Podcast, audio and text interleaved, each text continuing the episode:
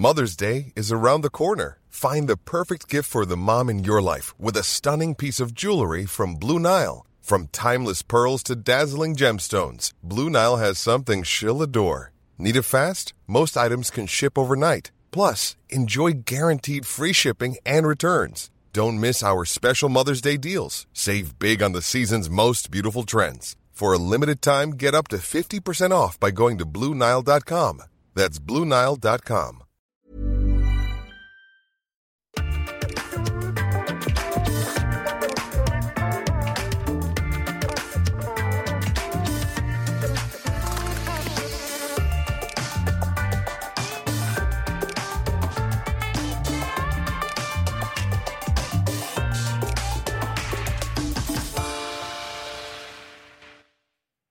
Si je devais définir notre invité avec un mot, un seul, je choisirais la constance. Que vous écoutiez ses interviews passées ou présentes, vous verrez qu'il ne dévie jamais de sa ligne de conduite ni de ses principes. Déterminé à porter dans son art de chanteur, compositeur et interprète un discours d'exigence, de respect et d'indépendance d'esprit. Exigeant, il l'est avec ses textes d'abord, qu'il cisèle en les teintant d'humour et de pudeur. Respectueux, il l'est avec son public, à qui il refuse de proposer des titres moyens ou bâclés juste pour occuper l'espace de la chanson française. Quant à être indépendant d'esprit ou indocile, comme le dit l'un de ses titres, c'est l'un de ses combats face aux discours préfabriqués, face aux courants de pensée à la mode, face à ceux qui parlent beaucoup pour ne rien dire, à tous les micros que l'on veut bien leur tendre. Dire ce qu'ils pensent sans jamais dire aux autres quoi penser. Il est là son point de rupture avec le monde dans lequel nous vivons. Est-ce pour cela qu'il a choisi de vivre loin du microcosme parisien? Est-ce possible d'être un artiste à succès et de refuser les codes imposés par le milieu? Posons-lui toutes ces questions. Bienvenue dans un monde, un regard. Bienvenue Benabar. Merci, Ah, d'être avec nous pour cette introduction. dans ce dôme tournant du Sénat. Merci d'avoir accepté notre invitation. Est-ce que vous diriez que vous jouez effectivement une partition dissonante dans le monde de la chanson française? Oh, je j'oserais pas le- l'exprimer comme ça parce que c'est très flatteur, mais euh, je, je suis assez récalcitrant euh, et même un peu malgré moi de, de, devenu une forme de, de, de porte-drapeau d'une d'un discours euh, qui est pas exactement dans euh, qui correspond pas toujours à celui qu'on veut entendre ou qu'on entend beaucoup trop parce que ça veut pas dire. euh, C'était une confesseur à vous, je crois qu'il disait ça dans un dans une émission l'autre fois. Il y a une différence entre euh, visibilité et représentativité. C'est Ouais. donc il y a des gens qui sont très visibles, ce que vous disiez, sur ceux qui ont beaucoup de micros, mais qui sont pas forcément représentatifs de beaucoup de gens. Et, et, euh, c'est pour ça que j'ai toujours cons- considéré que c'était essentiel de faire de la tournée, notamment. euh, parce qu'on sait bien que Paris, c'est pas la France, mais encore faut-il le, le- le- le vivre. Et, euh, et je le ressens d'ailleurs depuis quelques années beaucoup plus cette différence entre un microcosme parisien euh, de plus en plus resserré. Ouais. euh, de, Vous, vous le décrivez, hein, la ce- réalité. ce- vous la décrivez cette vie parisienne. Vous dites factice, corrompu, vérolé. Il faut avoir un réseau, avoir les bons contacts plutôt qu'une bonne chanson. Vous ne participez pas d'ailleurs aux victoires de la musique. Plus envie d'être complice, dites-vous. Complice de quoi? Oui, bah c'est bah c'est vrai que ce, ce, ce milieu, euh, je connais moins le cinéma, mais je le connais un petit peu aussi, mais surtout la musique, euh, c'est devenu très corrompu. Bon, voilà, c'est un milieu très corrompu, mais euh, il faut aussi se le dire parce que notamment nous Français, on a un peu tendance à un peu donner des leçons à, à tout le monde. Et, et la France, est un pays corrompu comme les autres. hein. Il n'y a pas de, il y a pas de raison qu'il le soit pas d'ailleurs. Et, et notamment dans, dans, dans ce dans, dans ce milieu-là une- c'est pas forcément une corruption. Euh, spectaculaire avec des mallettes de cash, c'est-à-dire que la corruption, c'est euh, donner quelque chose en, en échange d'une faveur. Hmm. Mais ce quelque chose, ça peut être une appartenance à un réseau, ça peut être Mhm. euh, euh, faire un livre de trois ans plus tard. Enfin, et, et ça, c'est devenu, ça a toujours existé, je pense, et c'est devenu très très présent. Et, et comme j'ai le sentiment que le, le milieu s'est resserré. Euh, C'est, euh, on peut difficilement ne, ne, ne pas ou en faire partie ou en être l'adversaire. Hmm. C'est-à-dire que c'est difficile d'être, euh, de, de surnager autour de ça et puis d'être indifférent. Mais comment vous voulez expliquer? Est-ce que vous diriez qu'il y a un problème dans l'industrie du disque, dans le modèle économique du disque, qui fait euh, plus de place à la notoriété qu'à la qualité ou à la qualité artistique?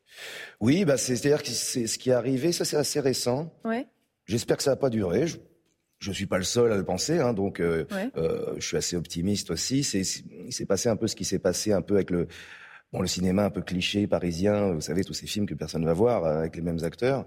Et c'est un peu arrivé ça dans la musique, c'est-à-dire où, où, cette petite variable d'ajustement qu'on appelle le, le, public est de plus en plus dérisoire. Hein. C'est-à-dire que de compte de moins en moins dans un succès qu'on pu. Alors on sait, on peut l'acheter en achetant des streams, et euh, d'ailleurs, pas forcément quand, quand, quand, on est rappeur, hein, parce qu'ils ont beau, beau dos les, les, rappeurs, mais on mm. peut euh, faire la couve de Télérama et être euh, sur France Inter et acheter des streams. Hein, ça, c'est ça, c'est beaucoup vu. Mm. Donc, donc il y a toute cette cette artificialité qui font que la hiérarchie des, des artistes, certains artistes ont une importance, une visibilité très importante, mm-hmm. et, et tout ça, c'est valorisé en disque d'or, donc un sentiment de succès et qui n'est pas du tout réel. Donc évidemment, ça met tout en, euh, ça éclate un peu, un peu tout, ça rend tout artificiel. Vous vous attirez des inimitiés en disant cela, notamment nombreuses, ouais. Notamment quand vous, puisque vous faites partie de la troupe des Enfoirés, est-ce que l'ambiance est un peu glaciale par rapport à, aux propos que vous tenez euh, publiquement euh? Non, parce qu'en en fait, je dis nombreuses pour rigoler, parce que vraiment, je suis pas un lanceur d'alerte. Hein. Ce, que, ce que je dis, c'est très loin d'être des scoops. Hein. C'est, je, je, le dis parce que vous faites partie des rares à le dire. Hein. oui, voilà, parce que moi, la, la je crois que c'est bien de dire les choses à vie. Quitte à se tromper d'ailleurs, hein, je peux dire aussi des, mmh, bêtises, mmh. hein, mais euh, euh mais euh, la, la, langue de bois c'est trop trop ennuyeux et puis euh, et puis je fais attention justement à pas de, condamner un tel ou un tel, mmh. c'est plutôt un système et qui est réel, c'est-à-dire que par exemple aux enfoirés, au contraire, 99% des gens sont d'accord avec moi. Est-ce que c'est une c'est une évidence? Et ce qui pose un problème, c'est pas uniquement de dénoncer pour dénoncer, parce que qu'une petite caste prospère, il faut encore qu'une autre soit, soit, soit dominée. Et, et écrasée. Mm. Et c'est ça qui pose un problème, parce que sinon, moi, chacun fait ce qu'il veut, euh, mm. et, et, ça, et ça me regarde pas, sauf quand on empêche d'autres d'exercer. Euh, mm. et, et, comme j'ai la chance de faire partie qui, de ceux qui, euh, qui existent un peu médiatiquement, je, je, je l'utilise aussi pour, pour, en parler. On continue de parler un peu de ce que vous détestez, puis on parlera de ce que vous aimez après, c'est promis. Euh, les réseaux sociaux, vous dites le règne du mensonge, de l'éphémère et de la désinformation. C'est pourtant au départ une forme d'expression directe, justement brute, citoyenne, qui ne passe pas par justement les grandes institutions et, et les filtres. Oui, exactement. Mais je, je suis d'accord avec l'ensemble de ce que vous c'est vrai qu'il y a le mauvais côté là que vous citez. Que, bah, on est tous, en plus, moi, je suis père de famille, donc il y a, il y a cette terreur. Malheureusement, il y a assez de raisons de, de, de l'avoir. Et euh, donc je m'en méfie énormément, mais je trouve que c'est un outil génial. C'est euh, mmh. Euh, c'est euh, euh, c'est parfait, ça permet à plein de gens de s'exprimer qui n'auraient pas pu s'exprimer. Alors évidemment, comme, comme tous les outils, euh, bah, ça a plusieurs fonctions. C'est-à-dire une, une tronçonneuse, on peut couper un arbre, mais on peut aussi découper ses mmh. voisins. Quoi. Donc c'est le principe des, des réseaux aussi. Donc mmh. euh, je pense qu'il faut être méfiant, mmh. mais, mais en effet, pas rejeter le truc bêtement. moi, je l'utilise, mais par exemple, j'ai pas mes. Vous utilisez vous les réseaux sociaux? Oui, oui, tous les réseaux. Ouais. Et TikTok? Non, pas TikTok. Ah, pas tous les réseaux donc. Non, parce que ma fille m'a fait comprendre que c'était un peu la honte si j'allais sur TikTok. Euh, ouais, Pourtant, ça permettrait de vous faire connaître par un autre public. Ben, peut-être, il faudrait que j'y aille. Plus jeune, paraît-il. Mais j'y vais petit à petit. Alors, je, je, me prends de passion pour, euh, pour Instagram dernièrement. Là, on parle du virtuel, mais de manière générale, vous êtes quand même plutôt dans la vraie vie, avec les vrais gens. Vous défendez le vrai contact, même au sens charnel, j'ai envie de dire. Vous êtes concert, vous êtes très festival. Vous avez dû terriblement souffrir pendant le Covid.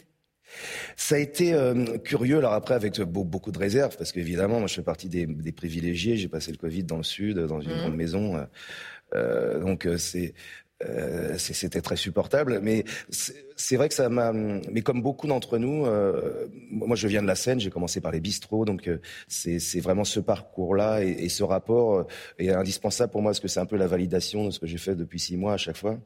Et, euh, et ça a été, euh, euh, ça m'a profondément bousculé de ne pas avoir cette validation du public. Mmh. Ça rendait tout un peu vain, un peu abstrait. Tu reçois une, modo, une chanson, si personne la chante ou l'écoute, ça, mmh. même si c'est Mistral gagnant, ça, ça n'existe pas en fait. Mmh. Et ça vous a même fait douter? Oui, ça, Sur la qualité de votre art? Ça m'a troublé beaucoup. et, puis je pense que ça m'a fait progresser, parce que j'ai, mais je travaille un peu différemment depuis le, le, Covid.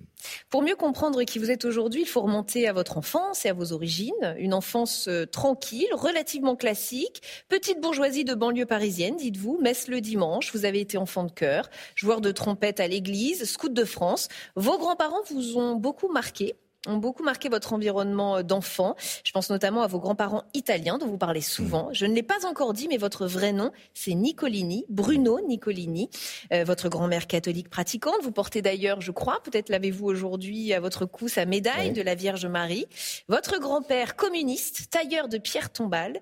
Euh, on sent que vos grands-parents ont compté dans, dans votre vie. C'est tout votre univers d'enfance qui vous fait défendre les gens ordinaires. Et chez vous, le mot ordinaire n'est surtout pas un gros mot. Hein. C'est vraiment euh, ça qui vous fait parler d'eux, de ces gens dont personne ne parle, mais vous, vous en parlez. Ben oui, parce que l'ordinaire pour les euh, pour les snobs, c'est la réalité dérisoire des autres. Mais l'ordinaire, euh, les snobs aussi vivent un ordinaire. C'est-à-dire que l'ordinaire, c'est la c'est la réalité finalement. Et puis moi, ça ça me, y compris dans la littérature, c'est euh, je j'adore le, réalisme, le naturalisme, la mmh. chanson française réaliste. C'est quand même c'est on a une grande tradition de de, de cette chanson là qui raconte quelque chose, y compris chez les rappeurs d'ailleurs, qu'on qui sont ceux mmh. qui ont repris ce flambeau là euh, le lien entre Fréhel et, euh, et, les rappeurs avec une chanson très euh, très populaire, très prolétaire. Ouais.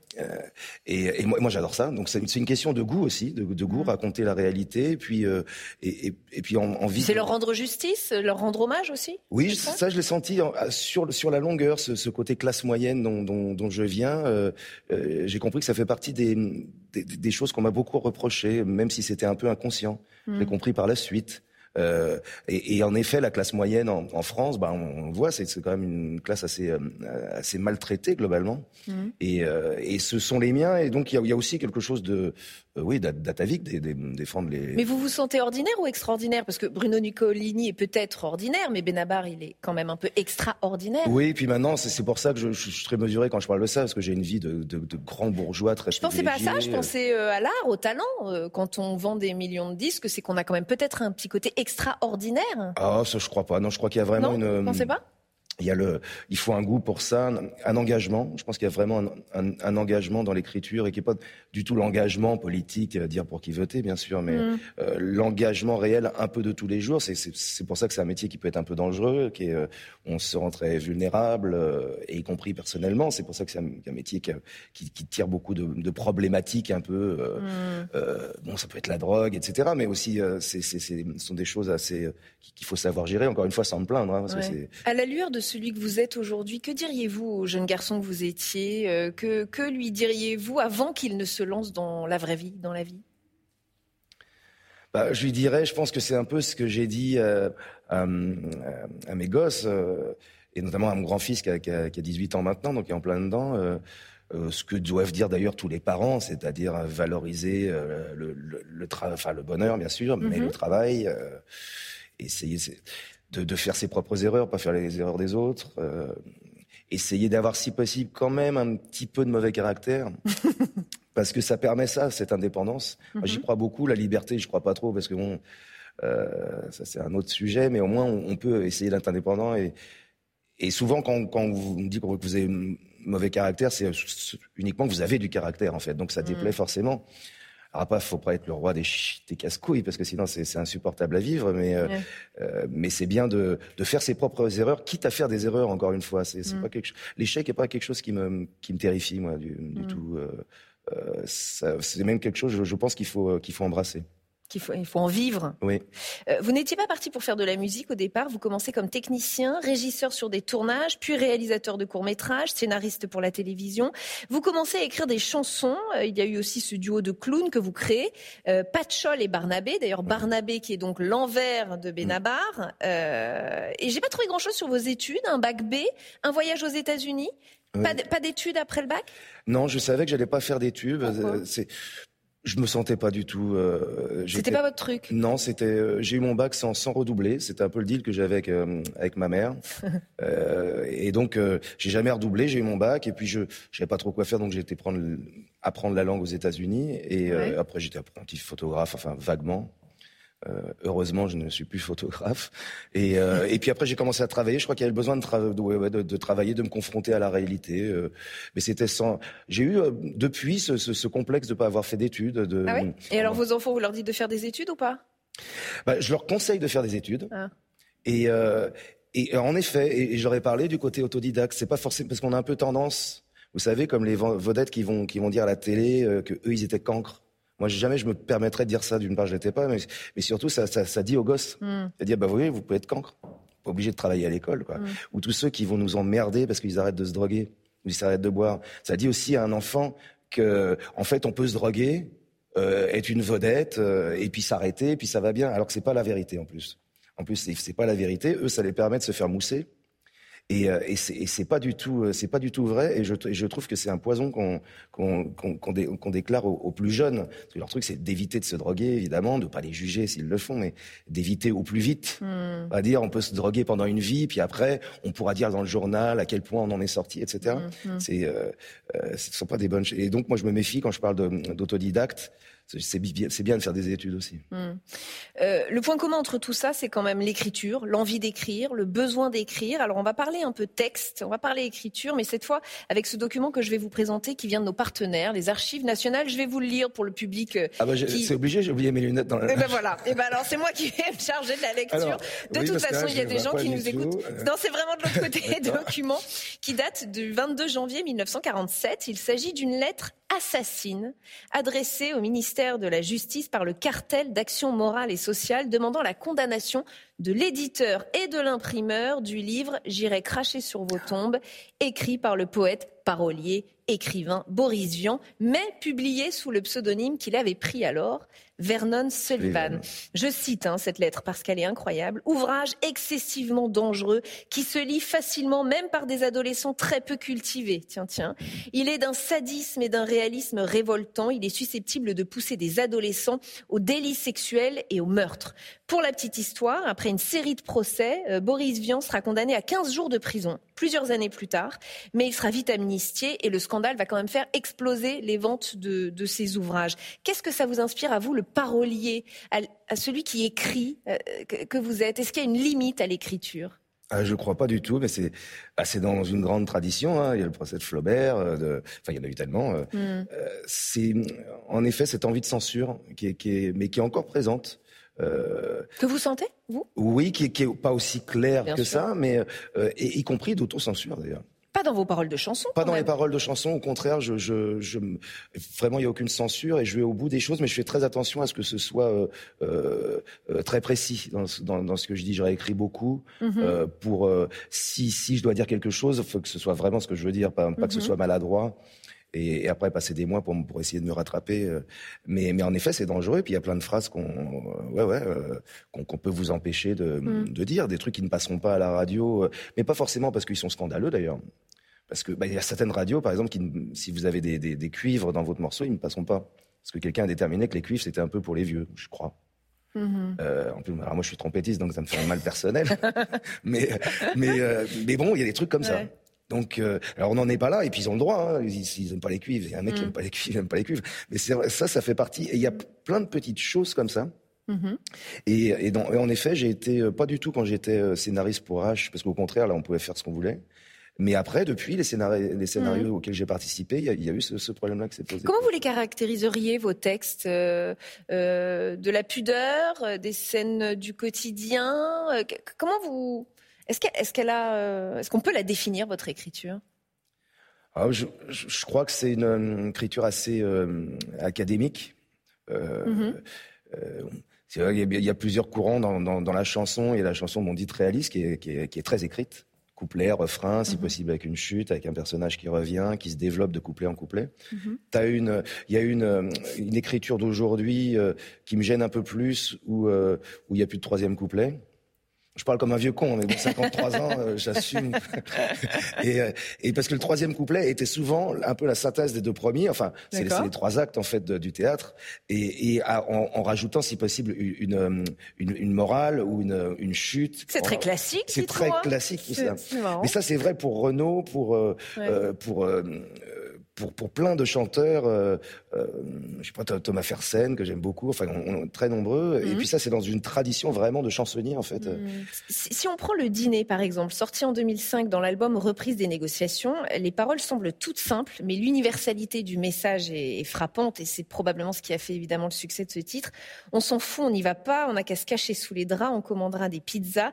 Toi, la télé et moi, on s'appelle, on s'excuse, on improvise, on trouve quelque chose, on n'a qu'à dire à tes amis qu'on les aime pas et puis tant pis. Ce qui est fou dans ce texte, c'est que ce sont des scènes qu'on a tous vécues, tous pensées. Et c'est dit, euh, c'est tellement universel. C'est probablement ça qui a fait le succès de ce texte d'ailleurs. Vous arrivez à, formuler ce que des choses, euh, des choses que nous vivons tous, euh, mais que nous n'arrivons pas à verbaliser. C'est ça votre force? Peut-être, oui. J'ai du mal à avoir un, un, regard un peu pertinent sur mon propre boulot.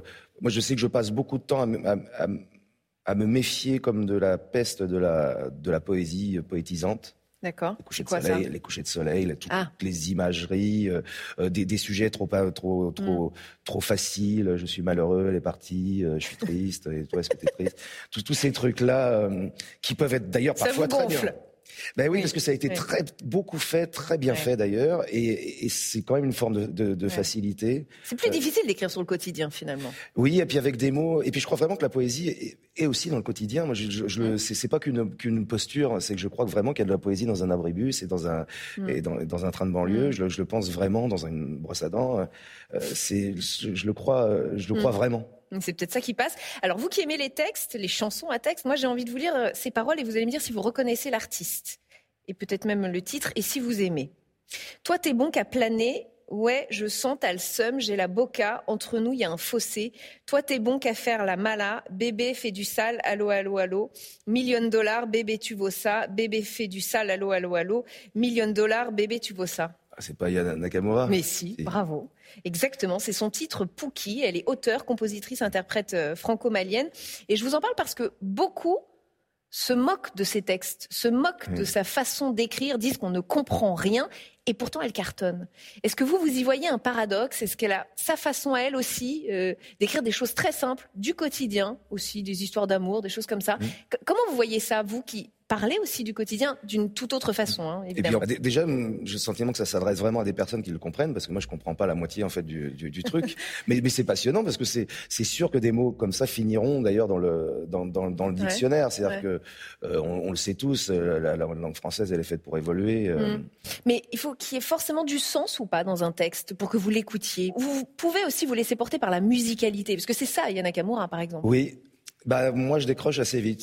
C'est ah pour ça que la, la musique anglo-saxonne, euh, j'ai écouté, enfin, ou italienne, quelle qu'elle soit, mais euh, pas longtemps, parce que moi, j'ai besoin qu'on me raconte une histoire, mais c'est vraiment un, goût personnel, c'est de, hmm. de, comprendre ce qu'on me raconte. Et sinon, il y a des trucs magnifiques. On parlait de Bachung, euh, c'est magnifique. Mais à un moment, j'ai pas assez à manger dans, dans, dans, dans ah l'histoire elle-même. Et Dieu sait si Bachung, c'est déjà un énorme niveau. J'ai des photos à vous présenter, Benabar. La première, la voici.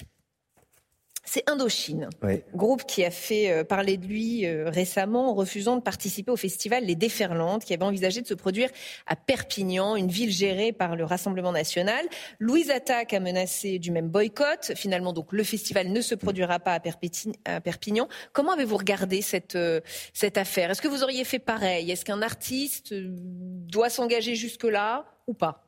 Écoutez, moi, ça m'est arrivé un truc euh, comme ça sur, sur euh, il y a deux tournées dans mmh. une ville euh, où qui était contre, enfin l'équipe dirigeante était notoirement d'extrême droite et contre la le mariage pour tous, ah et puis avec un, un, discours avec certains relents homophobes.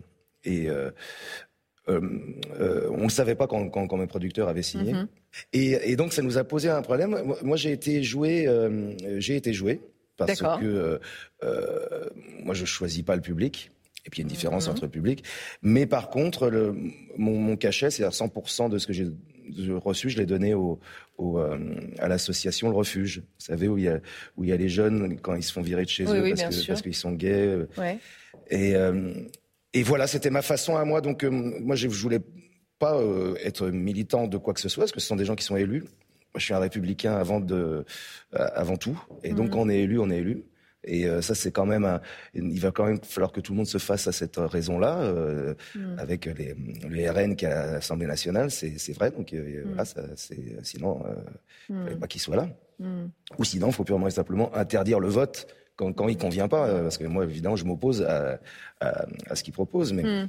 Et, donc, voilà, moi, je l'ai géré comme ça. Une deuxième photo, c'est Michel Sardou, qu'on ne présente pas, hein. non. plutôt classé à droite. Vous avez confié un jour que vous aimiez bien ces chansons et que vous aviez même eu un temps envie de reprendre l'un de ces titres et que c'était des copains qui vous en avaient dissuadé et que vous le regrettez. Vous auriez aimé reprendre quel titre, par exemple?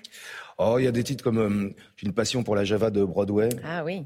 Euh, d'ailleurs, j'en ai fait une petite sœur, euh, mais en, le disant, qui s'appelle Paris by Night. mais c'était au début de ma carrière dans les bistrots. Il y, y, avait dans les années 90. moi, j'étais déjà décomplexé complètement. Mmh. Euh, et, j'ai toujours beaucoup aimé Michel Sardou pour, les chansons elles-mêmes. Après, les pistes de, des prises de position un oui, peu parce que j'allais dire, euh, pas que, même sur la peine de mort, euh, il a eu des, des, chansons. Oui, voilà. Ça, après, depuis, on a compris qu'il y avait beaucoup plus de, il y avait beaucoup de provoques. Mm. Mais quand j'ai commencé, j'étais très, très fier parce qu'on m'avait comparé à, Michel Sardou dans, dans Le Monde. Mm quand le monde s'intéressait à moi, donc ça fait il y a longtemps déjà. Hein. Pourquoi Il vous boycotte maintenant le monde? Ah, Complètement, ouais. Ah bah, bah, ça, ça fait partie des choses dont il y a des listes noires, vous savez, dans, dans le truc. Euh. Vous êtes sur la liste noire du monde? Ah bah enfin, s'il y en a une, je suis dessus. Ouais. je, je sais pas si... Bah, il y a, y a, des, vous savez, maintenant, dans, dans, dans, le petit milieu dont on parlait, c'est un milieu qui, ne, qui ne fait que euh, euh, revendiquer l'appartenance à ce propre milieu, en fait. Euh, mmh. Et d'ailleurs, il y a des gens très bien, hein, mais qui, qui, se, qui se maintiennent. C'est le propre des aristocraties. C'est-à-dire qu'on se tient, sinon on tombe tous. Et, euh, et, moi, je suis farouchement républicain, justement. Moi, je déteste les aristocraties. Et, et, donc, dans le monde, elle m'avait comparé au Sardou de gauche. Hmm. Alors moi, j'étais hyper fier. Et puis en fait, les attachés de presse ont dit, mais non, c'est pas un compliment. C'est une mauvaise nouvelle. Parce que moi, je voulais qu'on me mette partout, vous savez, sur les trucs. Hop, un tel, le sardou de gauche, machin. Et non, non, c'était pas un compliment manifestement, mais moi, je l'ai pris comme tel. Et vous n'êtes pas sur la liste noire de Public Sénat, en tout cas, vous le voyez. Merci. Benabar, on est, euh, on arrive à la fin de cette émission. On a une question rituelle euh, qui concerne les statues qui nous entourent dans ce lieu euh, magique qu'est le Dôme Tournon. Nous sommes entourés d'une statue qui représente la sagesse, d'une autre qui représente la prudence, d'une autre qui représente la justice et celle derrière moi qui représente l'éloquence. Quelle est euh, la vertu dont vous avez envie de nous parler là maintenant, tout de suite? Ah bah tout de suite, je dirais euh, oui, l'éloquence. L'éloquence. Parce que c'est euh, tellement central et, le, manque d'éloquence parfois. Et puis ça rejoint aussi quelque chose qui m'obsède, c'est les, fake news. Mmh. Et, et, justement, des, des, gens qui sont parfois très éloquents, mais pour dire des, des de purs mensonges. Mmh. Et d'ailleurs, il faudrait le, le, le, dire en français. Hein, une fake news, ça s'appelle un mensonge. C'est bah, pourquoi il y a une, une espèce de mot intermédiaire. comme pour la relativiser. Oui, c'est ça, comme comme c'était moins grave en fait. c'est juste une fake news. Et, et, ça, je trouve ça terrifiant. Et évidemment, bah pour nous, mais pour les gamins, on sait tous les, les, les informations complètement euh, mm. erronées ou fallacieuses qui sont mm. pas complètement euh, fausses. Euh, comme si euh, les gens vous disent non mais il y a du vrai aussi dans ce truc-là. Bah oui, il y a du vrai, mais c'est comme si on disait un, un assassin, il, mardi il a pas tué. Hmm. Bah oui, il a pas tué. Oui, il y a du hmm. vrai, mais hmm. c'est pas un assassin 24 heures sur 24. Si on est un menteur aujourd'hui, le, monde médiatique, c'est un jacuzzi. Quoi. On s'arrêtera sur cette phrase, sur cette belle image. je sais pas si c'est bien. jacuzzi. J'espère que je vais pas crever tout de suite après, ça sera ma dernière phrase. Quoi. Merci en tout cas, merci beaucoup Benabar d'avoir été notre invité dans cette belle émission. Merci à vous de nous avoir suivis comme chaque semaine. On se retrouve et n'oubliez pas que cette émission est aussi à retrouver en podcast. Merci, à très vite sur Public Sénat.